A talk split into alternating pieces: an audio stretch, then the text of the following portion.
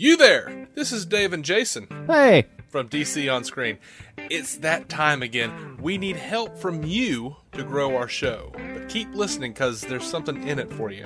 Give us a five star written review on iTunes for a chance to win a free DC trade paperback, DVD, or Blu ray valued at $15 or less. 1 in 10 will win. The winner will be randomly selected with a number generator on random.org and announced on one of our news episodes. It's pretty simple, really. Free stuff. Hooray! Anyway, yeah, seriously, do that. It helps us a lot. It's like so good.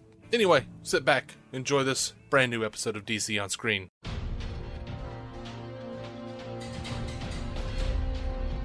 Welcome into DC on Screen, episode 234. I am your host, David C. Robertson. This is my co host, Jason Goss. Hey, Today we are going to get super spoilery on Lucifer 205 Weaponizer. To recap, Uriel, little brother to Amenadiel and Lucifer, shows up to take Mama home once and for all, or to wipe her out of existence.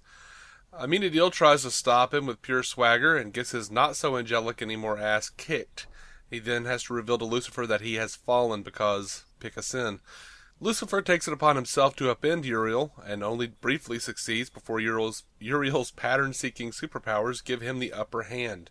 Uriel refuses to kill Lucifer with the newly acquired Sword of Azrael, but doesn't mind killing the demonic Maze, who arrives in hopes of punching Lucifer to safety.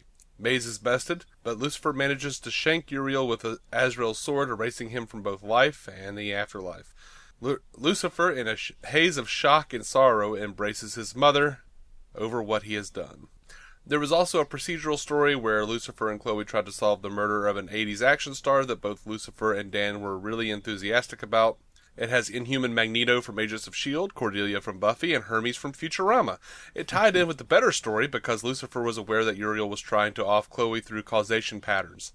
I forget exactly what you said earlier. Like you, we, we were talking last night, and it, like cryptically, you're like, "I have a confession. I enjoyed Lucifer this week." Something along those lines. It was yeah. it was something around that, and I had to admit, like, me too. Oh my god, what happened? Um, They I don't know what happened, Something. but they they had some fun, and uh, Uriel was downright compelling. hmm He was enjoyable. His uh his his ability to see patterns was a lot of fun. Really was. I mean, he he had it, was cool watching him fight Lucifer too, because Lucifer looks like a, a very compelling presence, and just uh, I mean, compared to him, and uh, man, mm. you know what Uriel reminded me of was um Batman. iro- no um ironically he reminded me of a character named Crowley from uh, Good Omens written by Neil Gaiman and Terry Pratchett. Huh. Um at the very beginning when he like oh, kind of when Yeah. he kind of like looks over and sees the skateboard and goes and moves it just slightly to the left and Mm-hmm. that just offsets that whole chain reaction of terrible things. Uh yeah that character did that in in Good Omens. I could so, actually, I could relate to that. uh yeah. I just when he's when he's sitting there telling um when he's sitting there telling uh Lucifer like I, I thought it'd take longer to understand you, and in, in the fight I'm sitting there thinking, man, this is they've got a Batman in the show now. Mm-hmm.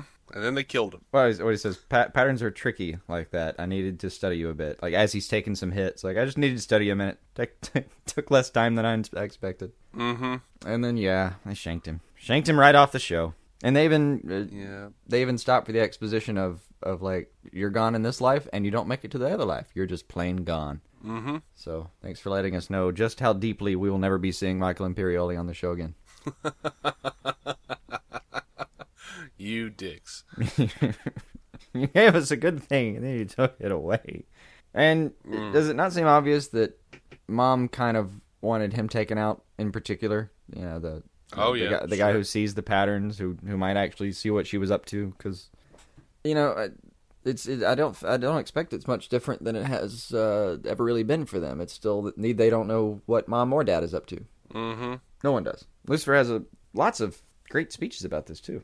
What do you say? Um, I think he said like, uh, "Dad, uh, oh, this is quote. Dad, Dad showed me an open door. Does that mean I'm supposed to take you back to hell, or is he insinuating that hell was getting drafty? Nobody bloody knows because the selfish bastard won't just tell us. Yeah, that's that's it's an interesting take.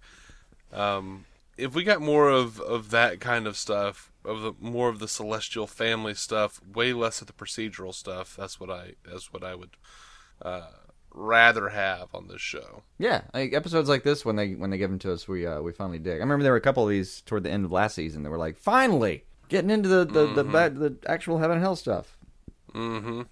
Um, and this Um, one they did a good job of, of, like you said, it actually ties in. The procedural part actually works, and it doesn't Yeah. feel too gimmicky. And God help me, uh, Dan and and uh, Dan and Lucifer were just adorable, geeking out over their little They action were. hero. what was it Lucifer said? Ninjas and tons of nudity in the first two. Yeah, Um, I did really enjoy when um, Lucifer was interrogating the guy and said, "Welcome to Devil Time." She's like, "What is what is that?"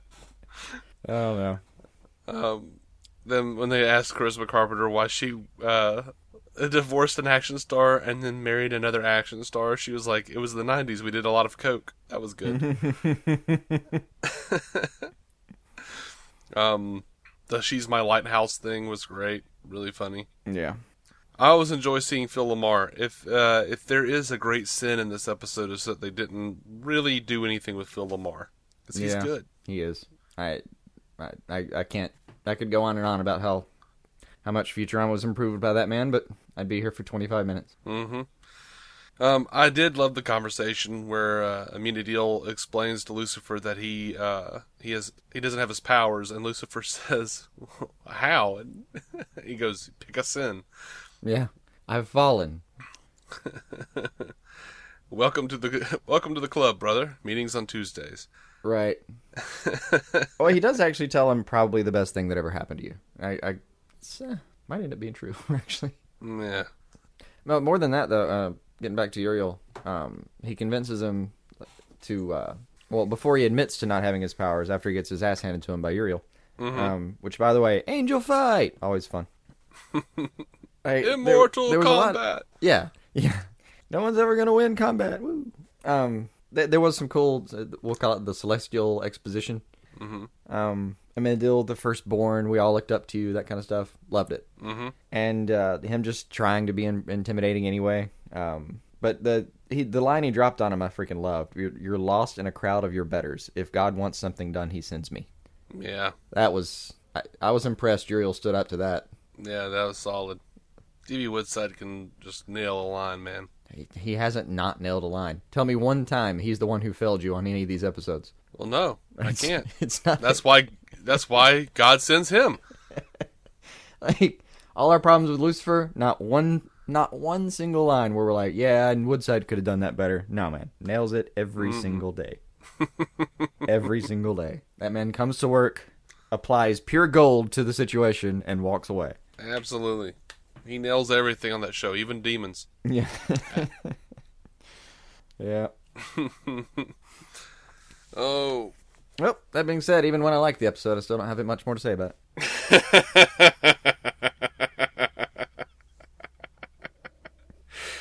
yeah. I mean, I'm pretty much done here. Nifty little episode. Some stuff finally happened. Cool. Great. And uh, I, I did watch the promo for this one. Next next uh, episode, they're like they're kind of teasing the idea that, that Lucifer's going to go true evil now, and I don't know, start like tripping grandmothers in the street or something. I don't know. what? That's crazy. And you know, it'd be a lot of fun to watch him actually be the devil. Um, so we'll see, but I'll believe it when I see it. I get the feeling he may have lost the knack for it. He'll he'll try to be evil, and it's like, well, why did you pay the you, you paid the bill at a tab? Like you, evil people don't pay the tabs, like, but I didn't leave a tip. Right. Was that something you just made up, or was that actually in the promo? No, thank God that's just something I made up. Okay. Yeah, Yeah. Well, according to this show, he's never been evil anyway. yeah. He's definitely He been like just- the hand of, of vengeance, but not it. That by itself was supposed to be like just another function of being good. Yeah. So, you know, hmm. We'll see. I I sincerely hope there's more of this though. I could deal with this all day. Yeah, no, I'd be digging this series. All right, well, thank you guys for listening to DC On Screen. You can find every episode on DCOnScreen.com. Be sure to subscribe to us on iTunes, Stitcher, or Google Play, or wherever else pods are caught. We're proud members of the Giant Size Team Up Network, GiantSizeTeamUp.com. Check out the other awesome shows on the network. Um, our next episode is going to be Supergirl 203. Welcome to Earth. Until then, keep some DC on your screen.